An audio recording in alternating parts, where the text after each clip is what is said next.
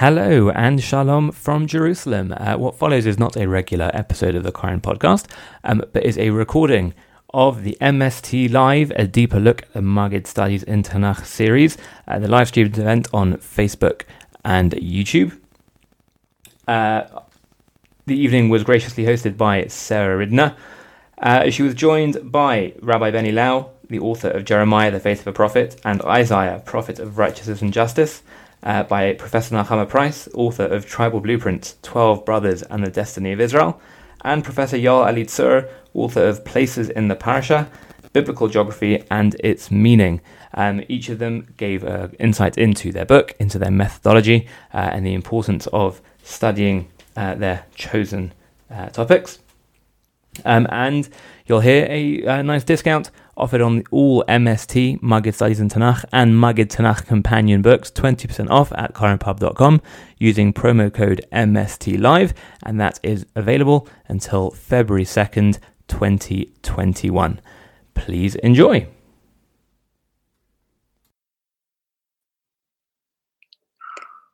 Welcome to Maggid Studies in Tanakh Live, an opportunity to delve deeper into some of the remarkable books and ideas recently published by the Maggid imprint of Koren Publishers. The Maggid Studies in Tanakh series and the Maggid Tanakh Companion series explore the literary artistry and historical context of the Bible using an innovative interdisciplinary approach that combines traditional Jewish commentaries with contemporary scholarly techniques. Each one of these Maggid volumes presents exciting new ways to plumb the depth and relevance of the Bible, our most foundational sacred text. I'm delighted to host this evening because I'm such a personal fan of these books. They've brought meaning and insight into my own life as a religious Jew and a student of Tanakh. The authors we are going to hear from this evening are Professor Nechama Price, Professor Yoel Elitzur, and Rabbi Benny Lau. Please remember that throughout the event, you're welcome to ask questions on either of our live stream platforms on Facebook or YouTube. We'll be paying attention to these questions and will hopefully have time to direct them to our speakers at the end. If you like what you hear tonight, you're invited to purchase these and other wonderful volumes on the Koren website right now at a special discounted price of 20% off. Our first speaker this evening is Professor Nechama Price. Professor Price is a senior lecturer in Bible and Judaic Studies at Stern College for Women, and she is the director of Yeshiva University, Yeshiva University's graduate program in Advanced Talmudic Studies. She works as a Yoetzet Halacha, a Jewish marital law advisor, in a number of communities in the United States. Tribal Blueprints is a product of 20 years of teaching and research and presents a unique way of looking at the 12 sons of Jacob as blueprints or personality archetypes that repeat themselves throughout Jewish tradition by way of their descendants. I really enjoyed this book and find that Professor Price's insights have a way of staying with you long after you put it down. Professor Price, thank you so much for joining us today. Hello, Professor Hi, Price. How are you? Hi. Welcome. Um, we're so excited to hear from you. Uh, please tell us a bit about the book and also answer the following questions for all of us. How does this book demonstrate your general approach to Tanakh study? And how is this message especially relevant to our current age? Okay. Hi, everyone. Thank you so much for inviting me to be part of this prestigious panel. I am honored and overwhelmed to be presenting along with Rabbi Lau and Professor Elitzur. I'd first like to discuss the goals and thesis of my book, and then I'm happy to answer your question. This book, Tribal Blueprints, is my first book. The goal of the book is to discover and analyze the personality traits and storyline of each tribe of Israel independently. I wanted to look at the stories about each of Yaakov's sons and create an understanding of their individual personalities, their strengths, weaknesses, and motives. When you look at each of their stories on their own, you really gain an understanding of who they are as people. Who are they trying to be? What is their bigger role within the family? It also allows us to understand each story more deeply. For example, instead of analyzing the actions of all the brothers in the sale of Yosef, we break up the story into the motives of each separate character. Why would Ruvain want to throw Yosef into the pit?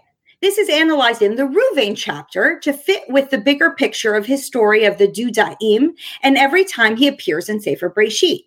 Why does Yehuda suggest selling Yosef? And how does this fit into all of his stories in Breshit? Especially the story in the next chapter about his family dying and his affair with his own daughter in law, as well as his bravery to exchange his own freedom for that of Binyamin. And of course, why does Chazal assume that it is Shimon and Levi who state that they want to kill Yosef? What is it about all of their stories in Breshit that leads to this assumption?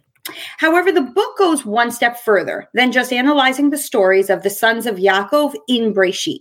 You see, each tribe gets two chapters. First, there is a chapter on their story in Breshit to explore the various ways to read the stories of that specific son of Yaakov, to discover who they really are.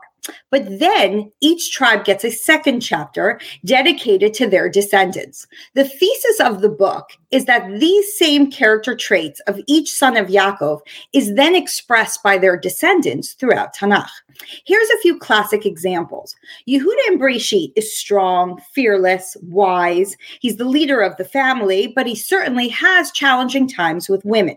The same personality is found in his descendants. For example, David HaMelech, who bravely fights Goliath the giant as a young boy, leads the Jewish people in war against all of their enemies as their king, but at the same time sins with Bathsheba.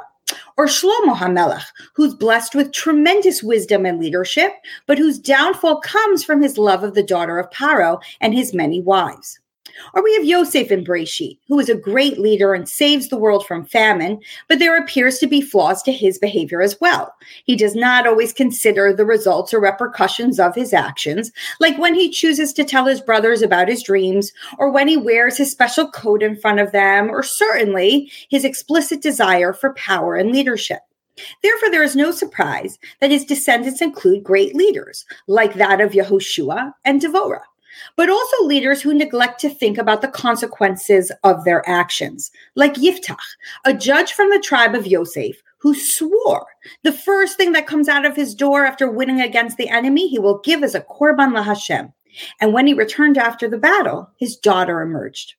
Yosef descendants also include leaders who get corrupted by their desire for powers, like Yeravam, who took 10 tribes away from Malchut Beit David and moved the center of worship away from the Beit HaMikdash in fear that his people will return to the king of Yehuda and he will lose his power. The book also compares the leadership qualities of both Yosef and Yehuda characters in Breshit. Yosef is blessed with the Behor status, and Yehuda is chosen for Malchut, kingship. Throughout our history, the two tribes constantly fight over leadership and power. The goal of my book is to reveal these patterns in every single tribe throughout Tanakh. However, tonight I was asked to answer the following question How does your book demonstrate your general approach to Tanakh study? And why is this approach important or relevant in our current age? I would like to answer this question in a few ways. First, I have a strong passion for understanding personalities of the Tanakh characters. I believe that we relate to them much more when we understand them delving into their personalities and trying to understand their motives and thought processes allows us to reflect on the stories of Tanakh to learn lessons that apply to our own lives. We often learn the concept, Masa Avot Siman Labanim, that the stories of our forefathers are a sign for future generations. I believe this applies to all Torah stories for every generation. We relive their stories over and over. We have similar struggles. Many of us experience sibling rivalries. Most people believe that their parents exhibit favoritism. Many of us experience jealousy, hatred, as well as love and longing. We have communication issues between spouses, fertility struggles. We can feel, understand, and closely relate to the stories of the Torah, and of course, learn from them. Second, I have a particular style in learning and teaching Tanakh where I analyze every story from the various perspectives offered by the ambiguity of the text. Every story has multiple readings. Every story can be understood in many different ways. If you think about it from the perspective of the Mefarshim, for every Rashi, there is a Ramban and a Radak and Ibn Ezra and Abarbanel, and so many more. And they all have different takes on the exact same story. They can't all be historically accurate since they often contradict. For every midrash, there is normally another statement by Chazal that has the opposite approach. Once you realize that there's no singular way to look at any Torah st- story, you begin to realize how little we know for certain. There are countless mysteries and ambiguities throughout the text of the Torah. I believe in God's ultimate wisdom. He could have written a Torah that didn't have these ambiguities and multiple readings, but he chose not to, simply because the Torah is not just a history book, but rather it is a code of moral lessons. Each story has multiple perspectives and different outcomes, adding new layers of meaning which is why I believe that learning Tanakh is so wonderful and exciting, but also why there are so many lessons to learn depending on how you solve each mystery. My book utilizes this teaching style as it provides multiple perspectives to every single story, while at the same time, it never reveals my own true feelings about which view is my favorite. And that is because as you read the book, I invite the reader to engage the text and choose favorite interpretations. Which one speaks to you? Which one makes sense to you in the bigger context of all the stories? Which one inspires you to be a better person? Since the goal of learning Tanakh is to learn these messages and morals that apply to our lives, I would like to point out three major lessons that I try to emphasize in the book and that I believe are vital for us in today's world to always remember. Sometimes when reading Sefer Breshit, we get the impression that only the perfect and the most righteous are chosen, and those less than ideal are rejected. But the story of the Shvatim, the 12 tribes, with all their imperfections laid out so clearly in the text, we learn that God does not expect perfection to be chosen. The sons of Yaakov teach us what it means to be human, with human emotions, jealousy, hatred, humiliation, regret, fear, confusion, and so much more. But they also teach us how to move forward. The ones who are selected for leadership also sin, but they admit to their sins. They change, they grow, they learn from their mistakes, they do tshuva. We can see a process of growth within the stories of some of the children of Yaakov. The second message I wanted to express in the book is how amazing it is to realize that God matched up the personality of the tribes with its bigger goal for the future. If a tribe has leadership qualities, then is deemed worthy for leadership throughout history. If a tribe has intelligence, then it may in the future be a tribe that produces military intelligence. However, when the sons of Yaakov themselves are trying to define their role within the family, they don't always realize how their personalities and actions affect the way those around them view their role. To give an example, one of the biggest tragedies I discuss in the book is the role of Reuven. He wanted so badly to lead, but lacks the qualities and personality to be a leader.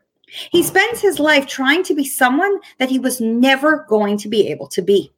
In life, we need to base our choices of who we are meant to be based on who we are. What are our capabilities? If I'm not good at math, I can't be a math teacher or an accountant or an actuary. It really doesn't matter if I want to be one. If I can't speak in front of a crowd, I can't be a speaker. So too the roles that are given out to each of the tribes must, match their abilities and personalities. But my favorite lesson from the book is the closing message found on the very last page. After analyzing all of the 12 tribes, it is incredibly clear that Bnei Israel is not made up of just one type of person.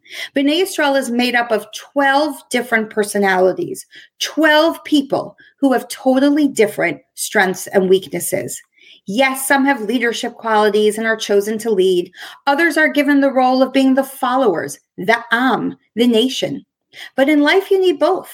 You can't have all leaders without any followers. Therefore, all 12 sons of Yaakov are chosen, and all are needed to form Am Yisrael. Some to lead and some to follow. There is not one way to be a servant of God. As I write in my conclusion, as a quote, variety is necessary and provides life with its color, balance, and beauty. Each tribe is essential to create the Jewish nation. End quote. This is a strong message for each of us. There is not one chosen quality. There is not one chosen tribe. There is not one way to be chosen by God. When we look around at our neighbors, our friends, our communities, our families, we see so many different personalities, so many different types of people. But all of us together, with all of our differences, create this beautiful nation. It is our differences that truly make us into Klal Yisrael. These are a number of ideas that are found in my book, Tribal Blueprints, and I hope that all of you will enjoy. And I thank you and I thank Koren very much for inviting me to be on this panel.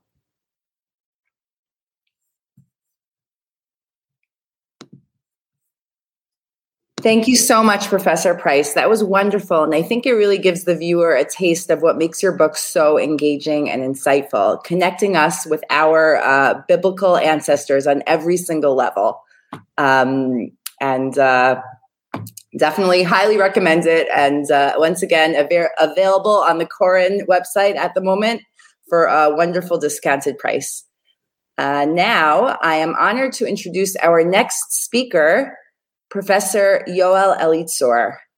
Professor Elitzur, hello, welcome. Hello. Professor Elitzur is going to speak to us tonight about his extraordinary book, Places in the Parsha Biblical Geography and Its Meaning. Professor Elitzur is a leading expert in the fields of biblical and historical geography and Hebrew and Semitic languages. He is a member of the Academy of the Hebrew Language and its representative on the National Naming Committee of the Israeli government. He has headed several Land of Israel studies departments at colleges in Israel. And it mentions on the profile on his book cover that he leads tours throughout Israel. In fact, he's actually discovered and developed many of the Bible based routes that any of us have taken in the land of Israel. Places in the Parsha is an English translation of the Hebrew book Makom Beparsha, which was built on a weekly radio program that Professor Elitzur hosted on the Israel Broadcasting Authority. Each chapter is a jewel, a fascinating account of an unusual or unknown dimension of biblical geography. What I especially love is how effortlessly Professor Elitzur connects the ancient physical landscape of the Bible with the world we live in today. Professor Elitzur, we're going to turn to you to please tell us more about this amazing book. Also, to answer the questions we're going to ask all of the presenters this evening, how does this book demonstrate your general approach to Tanakh study and how is this message especially relevant to our current age? Thank you. Uh, slide one. I would like to beg your permission to tell a little story.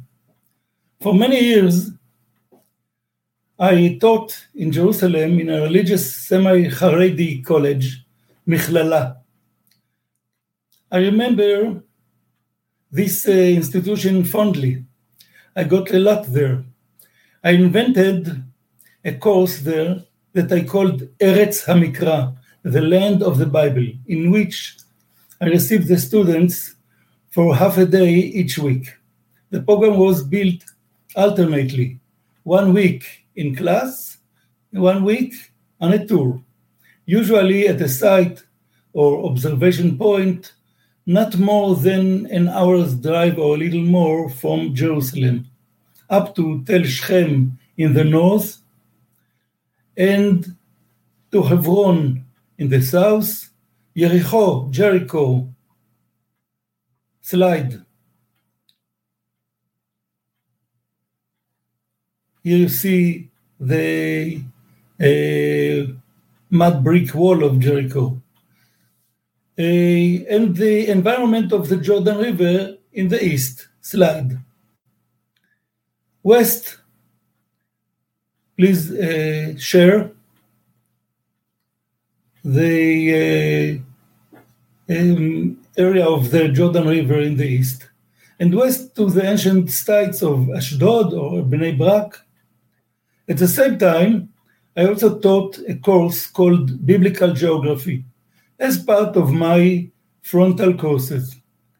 The founder and head of the Michlala, slide, eh, Rabbi Yehuda Copperman, Zal, was not always happy with the research bibliography I gave the students to read, nor was he always enthusiastic about the Arab villages in which I wandered with the students before the Intifada riots and the so called peace process. It was certainly possible. But I had a free hand in both the teaching material and in financing the trips Eh, and the tours. and now I come to the story. Once I stand in the first or second lesson of the biblical geography course and explain to the students why it is impossible to identify a certain biblical town in a certain place and why it is more correct to identify it elsewhere. And here suddenly one student points out, הרב, למה זה חשוב? Why is it important? Boom, what do I do now? At that moment, God gave me an idea for my head. And I answered her, Listen, it is really not important, but it is very interesting. And by the end of the year, you will see that I was right. Of course, you understand that I do not really think so. But that may be ex- exactly the secret of the matter. Teachers and the, and the students, and even the teachers of the teachers, and even the best of our classical commentators consider the allotment chapters of uh, Sefer Yoshua something incomprehensible and uninteresting. And for the most part, they skip them or almost skip them. Slide. In contrast, Chazal precisely considers these very chapters of Yoshua to be the essence of the book, and furthermore, almost on the same level with the Torah.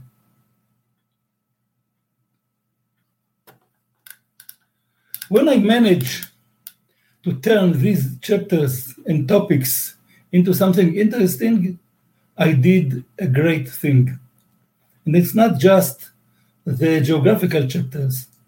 Almost every story in the Bible gets a completely different look when we understand its geographical background. Certainly, when you step on your own feet in the places of our ancestors.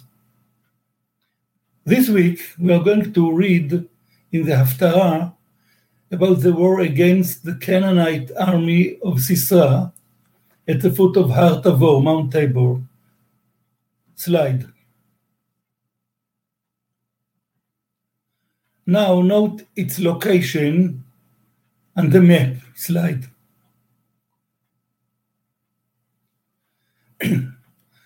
we'll encounter the surprising victory and the song that Deborah and Barak sang by Yom Hahu on that day. In the chapter devoted to Parashat Beshalach, in uh, my places in the parasha, I quoted original insights from my father, from Professor Yehuda Elitzur, Zichrono Livracha, slide. at whose Shabbat table I learned to know and to love the land of the Bible. But the main innovation in this chapter is that of a humble and forgotten researcher named Nehemiah Tsuri. Nehemiah Tsuri was a kibbutznik and archaeologist who, for years, studied mainly his area of, residence the Jezreel Valley, the Beit She'an Valley, and the Lower Galilee. Tsuri wrote his words briefly and without much rhetoric. I tried to turn them into a story.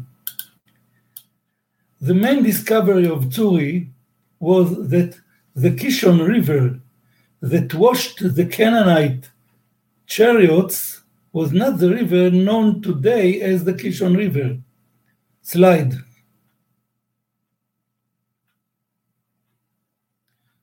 You can see here the uh, main uh, stream in the Jezreel Valley that we today call it uh, Nahal Kishon. Uh, this, this river, formerly called El Mukata, is the only one stream that connects connects Mount Tabor from one side and Mount Carmel from the other side, because we we meet the name Nahal Kishon twice in the Tanakh. Once connection connected with Sisra and Har Tabor, and once connected with Eliyahu Navi, Elijah in Mount Carmel. So everybody looked for a stream that connects these two places. And the, the only candidate is El Mukata, so we called it Nahal Kishon. However, Nehemiah Tzuri noticed that Rabbi Ishtori HaParchi, the author of Kaftor Vaferach, 700 years ago, documented from the Arabs the name Kesun in the east and not in the west. Rabbi Ishtori HaParchi mentions several times in Kaftor Vaferach the Kesun stream, a stream that surrounds Mount Tabor on three sides, then deepens and empties into the Jordan River, halfway between the Sea of Galilee and Beit She'an. This stream, now called Nahal Tavor, to be found, so it uh, you can see uh, in the um, right of the map, you can see near Mount Tavor, you can see the Nahal Tavor, which is uh, in, indeed in fact, it, it, it is probably the original uh, Nahal Kishon. So we found other sources from different periods that confirm Historia Parchi attestation. This means that, were, that there were uh, actually two streams one, called Kishon, one in the east between Mount Tabor and the Jordan, and one in the west near uh, Mount Carmel. Uh, so, hence, perhaps we have a new meaning for the difficult expression Nahal Kdumim, Nahal Kishon. Slide.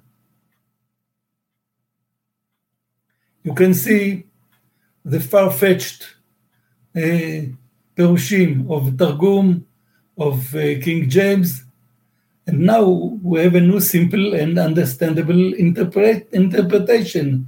The eastern stream, the eastern stream of Kishon, Nahal Kdumim. Huge out of season floods have been observed in our times in Nahal Tavor. another kibbutznik, Yifrach Haviv, a member of kibbutz Beit Keshet, north of Mount Tabor, described such a flood that happened unexpectedly after the end of the rainy season on the Independence Day, April 16, 1964. To cite his words, he wrote, It was like the flood in the days of Noah. Nahal Tavor became a raging river. Time is shortening. I have to make one more point.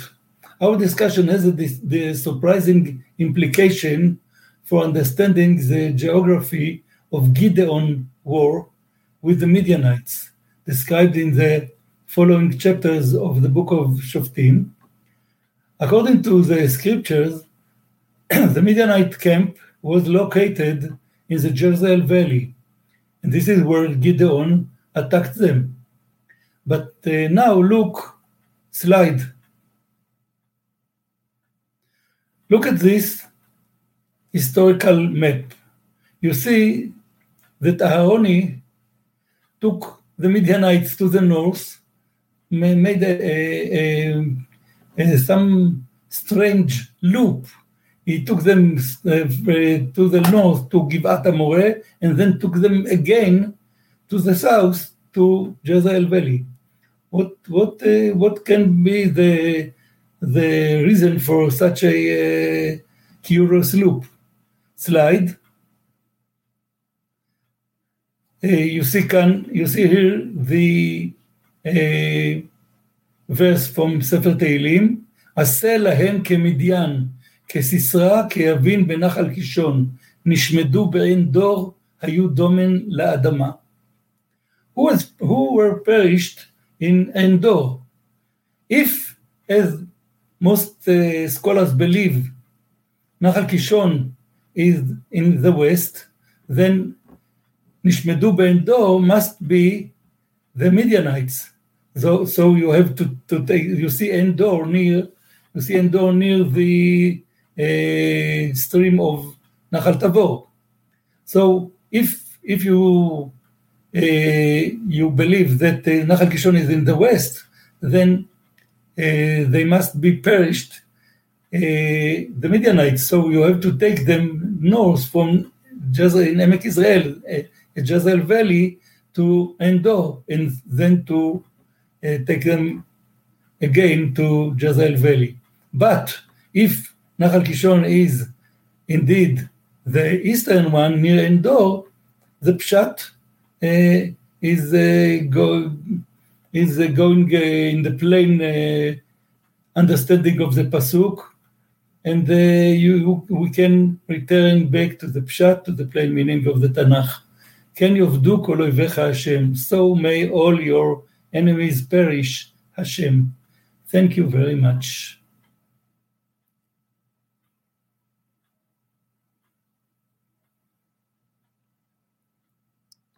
Thank you so much, Professor Elitzur, for reminding us how much we still need to learn about uh, the Tanakh. Um, and I especially love, I find that as complex and deep and rich all of your explorations of biblical geography are, the answer ends up being the most simple thing, right? We often end up with the pshuto, you know, shel mikra, and um, it, it was uh, fascinating to hear from the source. Thank you so much.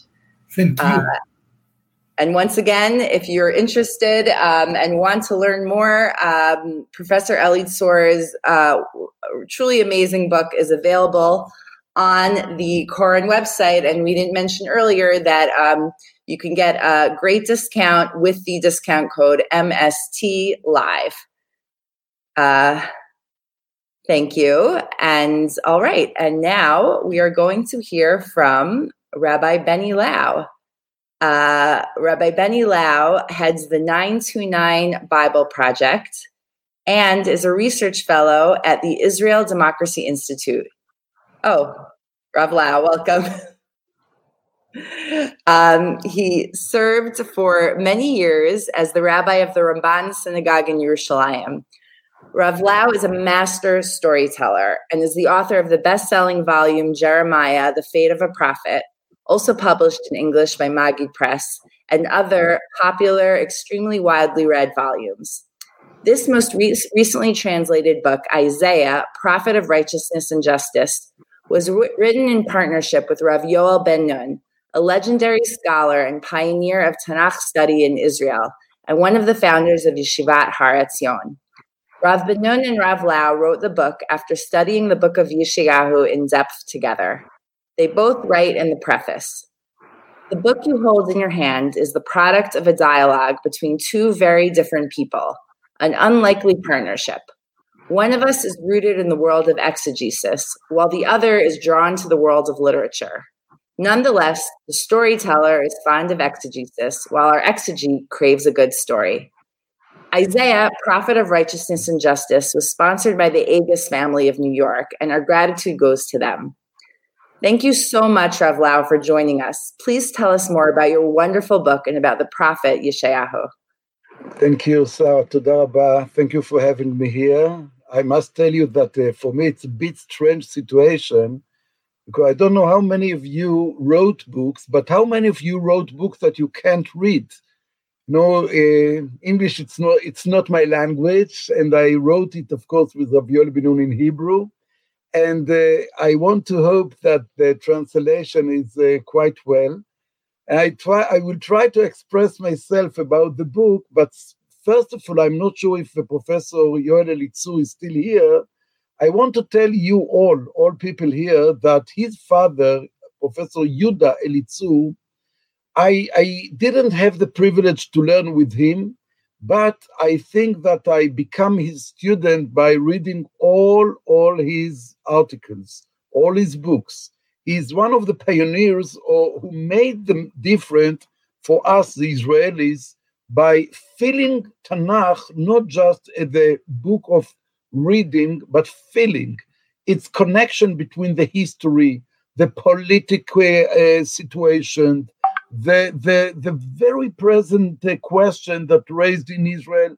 We found ourselves read these articles and argue in school, in class, about the fact that every one of the prophets gave us to our own life. And later on, I become a student of Rav Yoel Ben-Nun. Rav Yoel Ben-Nun is an unbelievable uh, scholar who actually changed in Israel the whole system of learning Tanakh. Learning Tanakh in the, let's say, the old school is reading Pasuk and then read Rashi, Ramban, Ibn Ezra, all the interpretations, all the Perushim, regularly from what we used to say Mikraot Gdolot. Later on, Rav Yoel Ben-Nun in the mid 70s started a new shita, a new system of learning Tanakh. And his Tanakh or his shita was read the chapter and try to put the text on the context. Make Tanakh alive. Don't read pasuk and then another pasuk, another. Then you used to say, Merov etzim lo ro'im from all the trees you cannot see the forest. And try, first of all, to look large, to see the macro, the story. And then, if you have a trouble, if you have something not uh, not uh, uh, understanding enough, then go to the Mefarshim. They will help you, surely. Surely. He didn't try to put himself higher than the Mefarshim, but different. He said, if we had the miracle situation that Am Israel returned back to Eretz Israel and made the Safa, the language, return back to a live language. That that is the miracle of the Tzionut movement. Mean we in Israel, we play, we talk, we do everything with a holy language, Lashon HaKodesh. So he said, if we understand the language, let's talk with that. And it's it's changed the whole system of learning Tanakh in schools, in high schools, in yeshivot, all around. And Rav Yoel Ben-Nun is, is one of the big, big pioneers of that. And for me, it's an unbelievable privilege to have Chavruta with him for many years. And uh, one of the products is th- that book, Ishayahu. I didn't know how you say Isaiah or Isaiah, but for, for, for us, we understand the name Yishayahu. Now I want to put it immediately and very clear that when we wrote the book of Ishaiah, we decided to make the text on the context about the first sentence of that book, mean חזון ישעיהו בן אמוץ, אשר חזה על יהודה וירושלים בימי עוזיה, יותם, אחז, חזקיה, מלכי יהודה. Stop. Mean what? We, we built a strong borders to limited our book to the time that Ishayahu ben Amotz identify himself to live in. Uzziah Yotam, Achaz Chizkiah, the four kings in Judea include all, you can count about 50 years. We are talking about the uh, time of 8th century BCE, mean from 750 BC until 700. That is the time between Uzziah and Chizkiah, the kings in Judea. That is exactly the time that the Assyrian Empire came to our area, to our land, and they become a, a player in the game, in the in the huge game of the world. The Assyrian period started just then. If we are talking about four kings in Judea, we should talk about four kings in Assyrian. The Tiglat-Pileser, Shalman Eser, Sargon, and Sancheriv. I know that in English it's believed that it seems different, but that is the king that played in that game in Ishayahu ben Amot's period. Mean what? Mean that we stop our book just in chapter 39, when the book adds with chapter 40, Nachamu, Nachamu, Ami, all the chapters that we well know from the Haftarot in the summer after Tisha B'Av, seven Nechama eh, Haftarot, we didn't talk, we, we didn't write anything about that. And you know, you know the question that many times raised in the world about Ishayahu the first, Ishayahu the second. We didn't went to that play. We just spoke about Ishayahu according the history, according the history. Now, by saying that, I want to say that our book is just going follow the history. Follow the history mean the first chapter talking about Ishayahu in the period of Uzziah the king. Second chapter is about Ishayahu in Achaz period. And third one, Ishayahu in the time of Chizkiyahu. Now, every chapter, each one of them is so different and dramatic situation. The first one, Uzziah was one of the huge, large, king, very rich king, similar, very similar to King Solomon, Shlomo HaMelech. And you know, it's one of the biggest king that we ever had in Judea.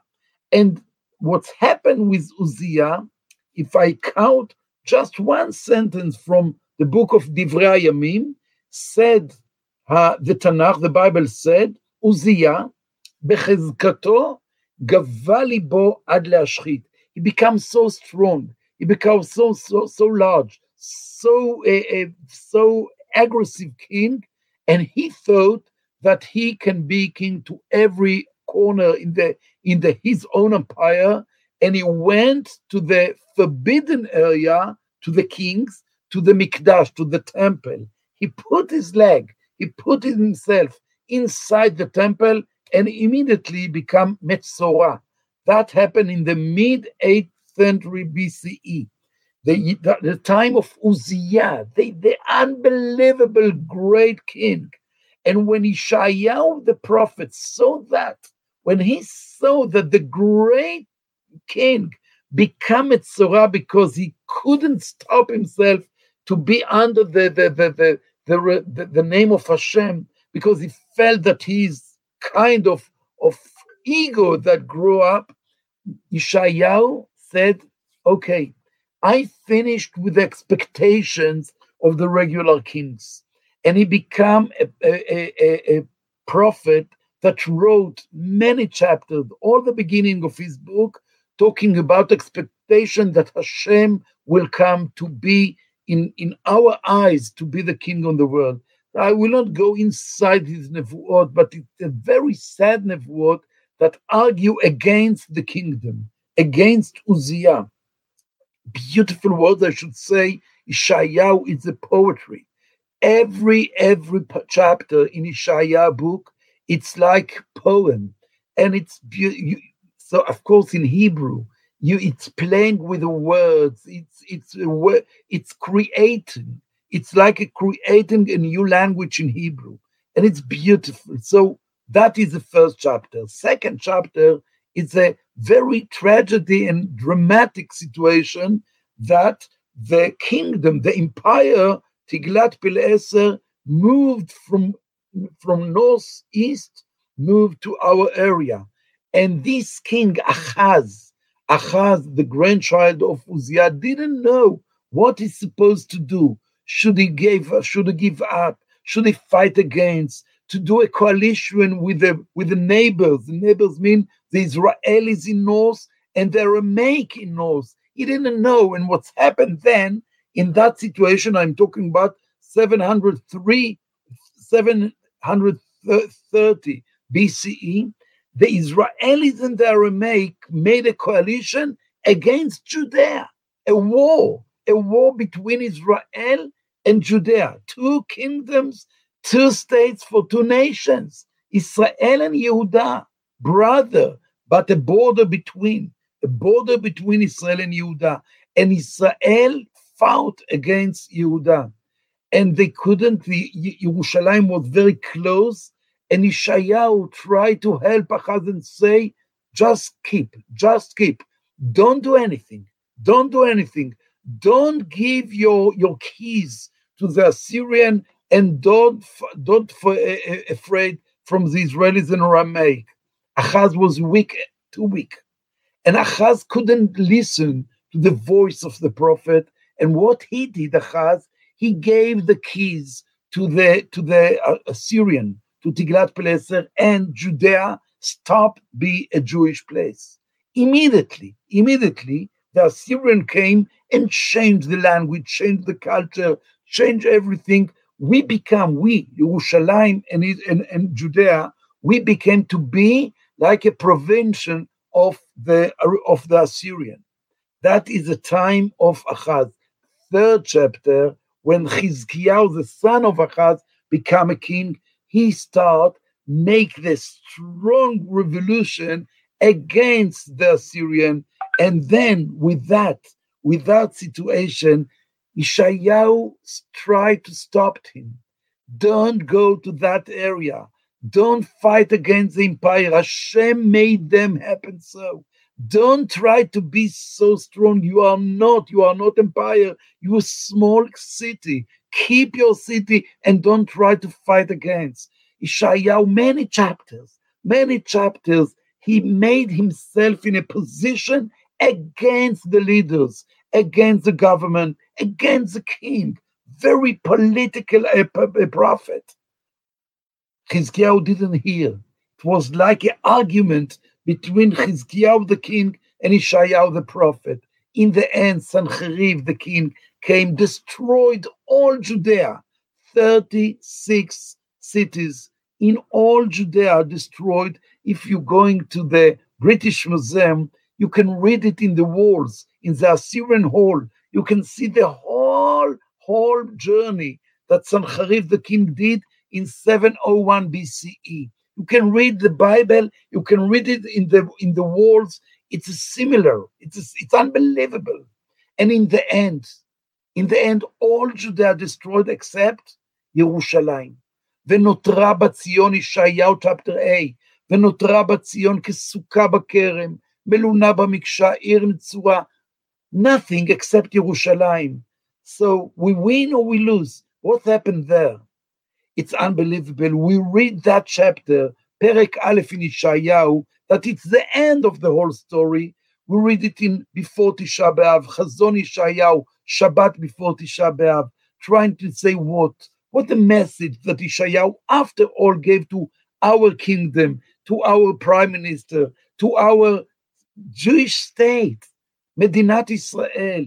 What Ishayahu said to us, he said, Sion b'mishpat tipadeh v'shaveh b'tzedakah. It's two words that playing all over the book of Ishayahu, tzedakah u'mishpat. Mean what? Mean that if you want to build a society, you need to build it by two pillars. One is justice. Everything should be clear by justice. But the other, uh, other very strong pillar is tzedakah. Tzedakah, it's not a charity. Tzedakah, I mean, you need to see the faces of the human being, of the whole citizen around you. You shouldn't close yourself because of justice. Justice many times cannot see faces Just do the rules. That's the Kamishpat, it's combination. It's a very strong commu- community, or should say, very strong state that Ishayahu dream about, and we, we in Israel, trying to keep his words and to build our society le'at le'at slowly, slowly, by hearing the voice of the prophet. תודה רבה.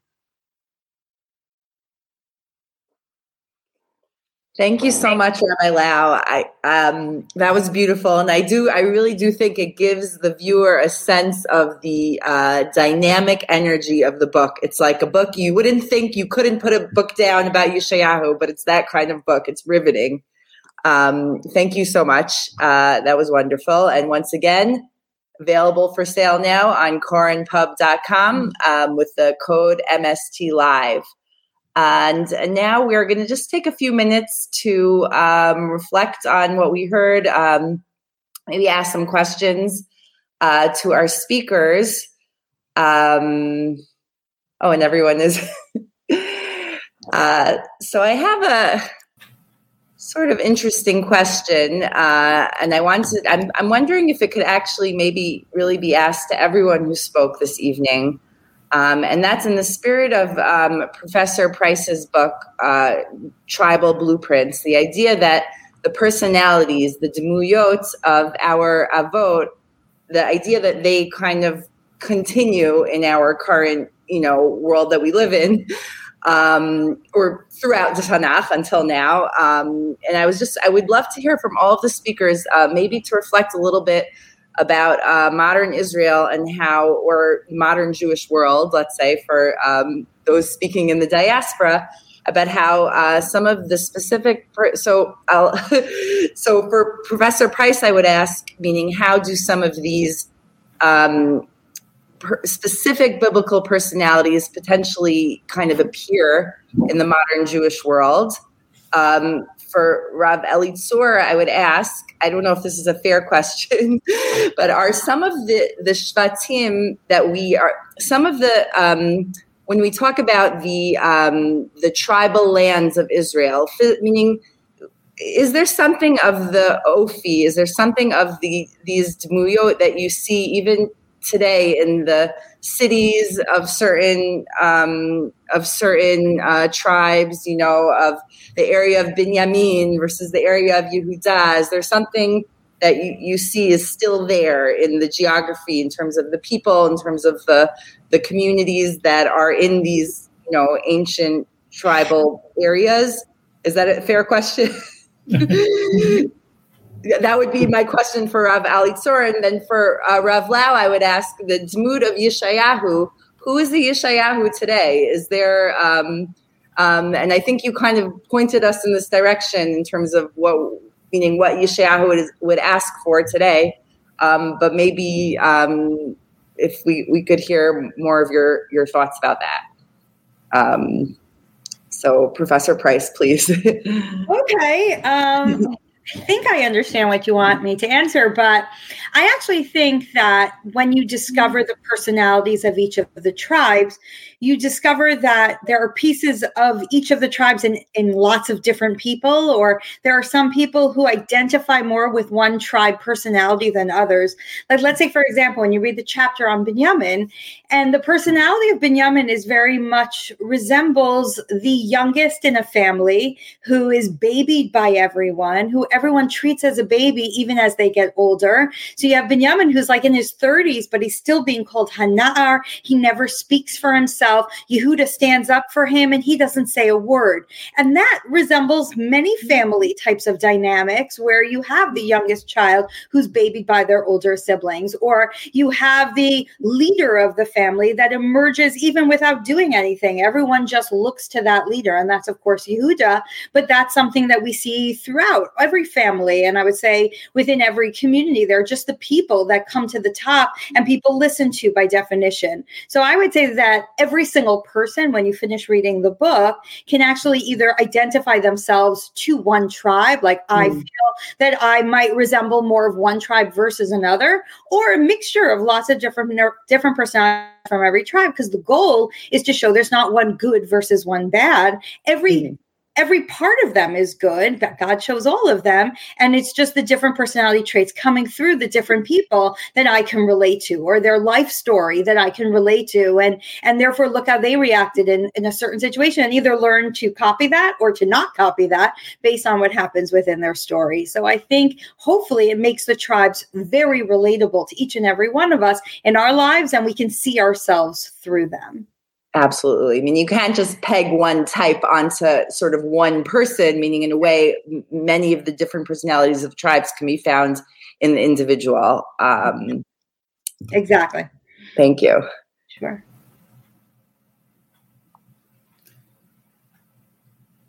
I, I, I have to speak about the Shvatim. uh, okay. If that's fair. I cite uh, from Rabbi Yoel Ben-Nun that uh, Rav Lau cited. He, he said once that even today you feel the atmosphere of the Plishtim when you are wandering in Tel Aviv. And mm. you feel something of uh, a, another type of, of life when you wander in Yerushalayim. Uh, you have something that uh, connects us with the with the past. Uh, but uh, I, I, have a, a, little custom when I, I uh, drive or go uh, somewhere. When I I am going from the territory of one shevet to another tribe, I say the psukim of the of the tribe in my mouth, even uh, or or think about it. When, uh, for example, I I, I um, come into Yerushalayim from the north, uh, near the Tachana Merkazit, there is a tunnel in which I'm going from Binyamin to Yehuda. I feel it. I don't know if, if everybody feel something like that. In in the last chapter of my uh, book, uh, Places in the Parasha, I dealt with the tribe of Binyamin, and I said that uh, Binyamin, the man, and Binyamin, the tribe, had something uh, common. Binyamin, uh, the man, was born to Rachel, and he is the, in nature he is the brother of Yosef. But after that, he was adopted by Yehuda. Anochi ervenu miyadi tebakshenu. So, uh, if you uh, look at the history of the tribe of Benjamin, it's the same. It began as a part of the tribes of Israel, but then he became a part of Yehuda after the uh, days of uh, Shlomo, Yerovam, and Rehavam. Uh, even the Mikdash, the, the, the first Mikdash of the, of the patriarchs, of the Avot, was in Bethel, in the border between Benjamin and Yosef. And the eternal uh, Mikdash is in Yerushalayim, on the border between Benjamin and Yehuda. Thank you. So, in a way, all of these different personality archetypes are actually coming together, right? In the right in the uh, Eretz Yisrael that we live in. Uh, all of you invited are invited. Once everyone's allowed in the country, I'm, you know.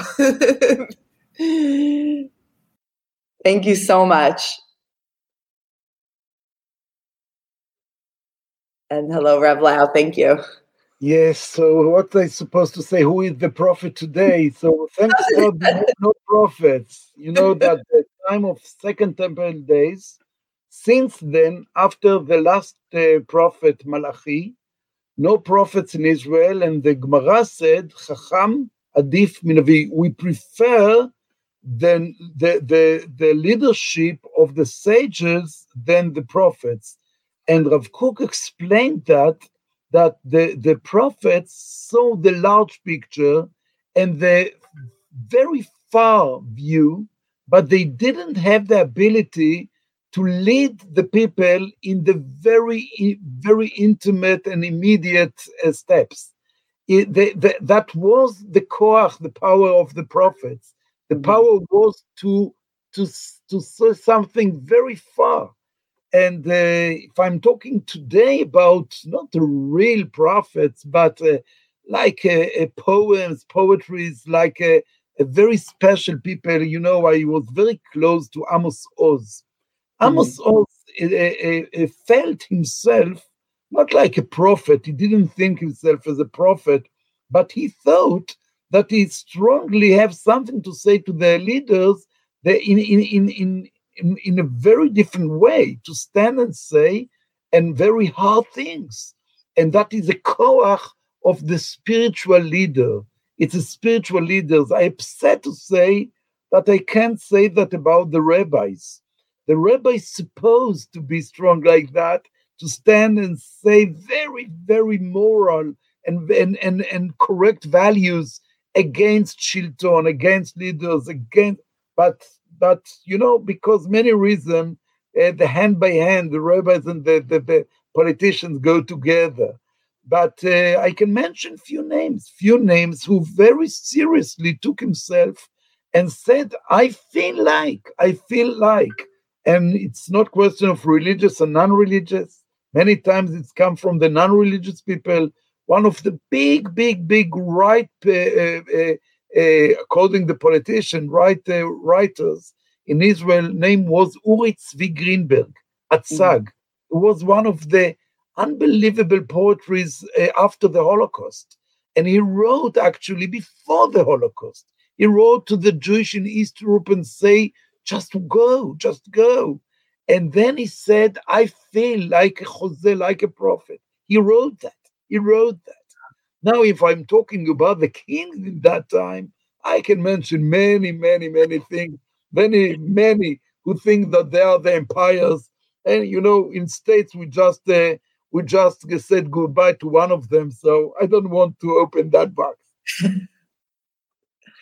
very interesting thank you for your honest um, uh, reply and you know if we don't have nevi'im we do we but we do have chachamim we're grateful for um, a book like this that can really um, give us so much um, perspective and also um, a sense of what we're hoping for um, for the future of the Jewish people uh, today.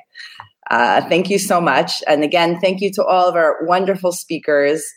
Um, these talks were just small glimpses of the amazing insights that await you in these books. Uh, once again, check it out. Check them out on the Koren website. Code MST Live for twenty percent off. Um, and thank you again for joining us. Um, we hope all of our viewers can please join us next week for the next installment of Maggid Studies in Tanakh Live. We will hear from Dr. Tova Ganzel on the book of Yechezkel, Rabbi Michael Hattin on the book of Yehoshua, and Rabbi Yaakov Beasley on Nahum, Habakkuk, and Zephaniah. We hope to see you all there. And once again, thank you for joining us. Indeed, thank you to all of our guests there and to Sarah Rindner for hosting. There is a second MST Live event on January 31st, 2021.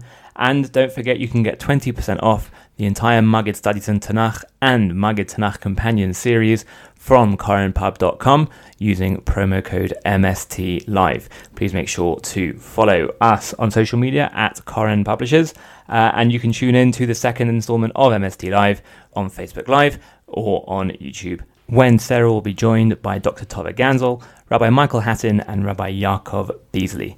We look forward to seeing you there. Goodbye.